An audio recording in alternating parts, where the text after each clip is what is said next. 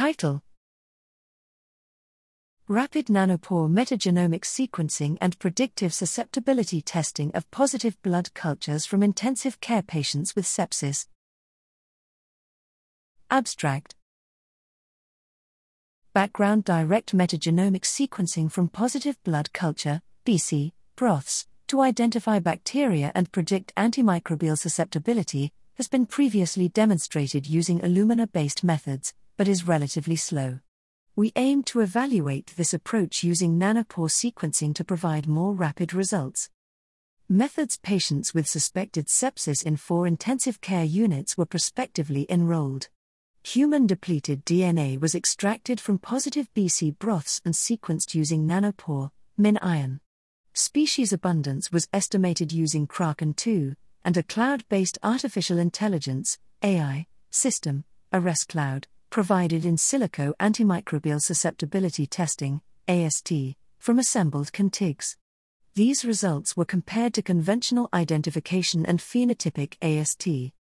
Results genus level agreement between conventional methods and metagenomic whole genome sequencing, MGWGS, was 96.2%, 50 52, but increased to 100% in monomicrobial infections.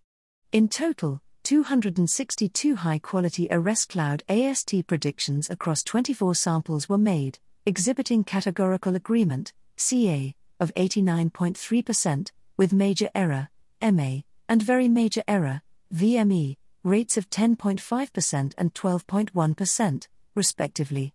Over 90% CA was achieved for some taxa, for example Staphylococcus aureus, but was suboptimal for Pseudomonas aeruginosa, CA 50%.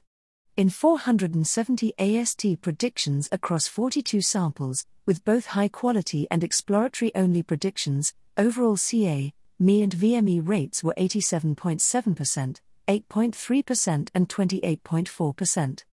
VME rates were inflated by false susceptibility calls in a small number of species, antibiotic combinations with few representative resistant isolates.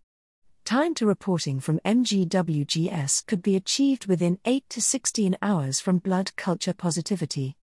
Conclusions Direct metagenomic sequencing from positive BC broths is feasible and can provide accurate predictive AST for some species and antibiotics, but is suboptimal for a subset of common pathogens, with unacceptably high VME rates. Nanopore based approaches may be faster, but improvements in accuracy are required before it can be considered for clinical use.